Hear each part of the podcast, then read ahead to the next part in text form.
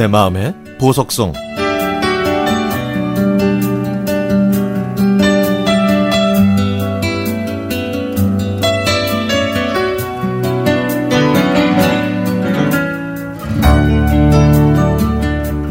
저는 올해 71살 된 할머니입니다.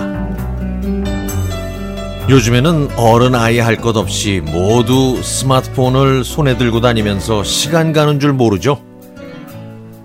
저는 지난달까지만 해도 2G 폰을 사용했습니다. 불편은 모르고 그렇게 살아왔는데 오히려 주위 사람들이 빨리 스마트폰으로 바꾸라고 더 성화더군요.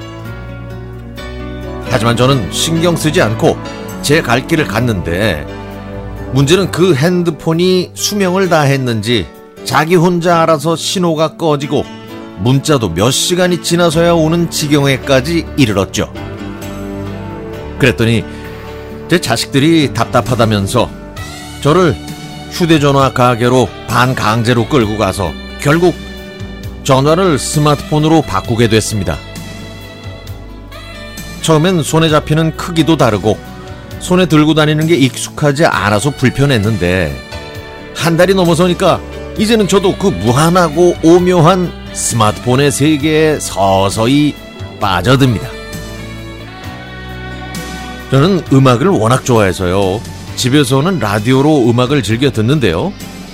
듣다 보면 다른 사람들은 휴대전화에 레인보우를 깔아서 프로그램에 참여도 하고 그러더라고요. 하하, 사실 저는 그게 무척 부러웠습니다. 그래서 저도 한번 해보고 싶어서 중학생 손녀한테 부탁해서 제 스마트폰에 레인보우 어플리케이션을 깔았죠.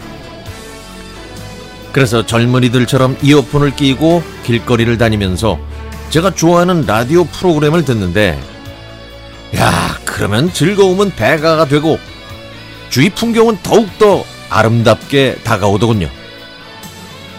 얼마 전에는요 가족들과 강릉으로 여행을 다녀왔습니다.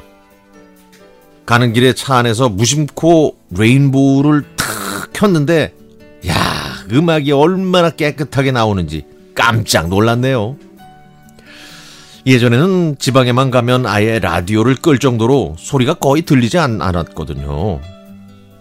지난 주말에도 아들과 삼척을 다녀오는 길에도 계속해서 레인보우를 켜고 다녔더니 평소에는 운전하다가 졸음이 온다면서 중간중간에 쉬던 아들이 이번에는 피곤한 기색 하나 없이 아주 즐겁게 다녀왔답니다. 그러다 보니까 저는 당연히 한동준의 팬팝스가 떠올랐습니다. 제가 어디에 있든지 제가 좋아하는 노래와 제 사연이 나온다면 그 순간만큼은 아마 제가 이 세상에서 가장 행복한 사람일 겁니다.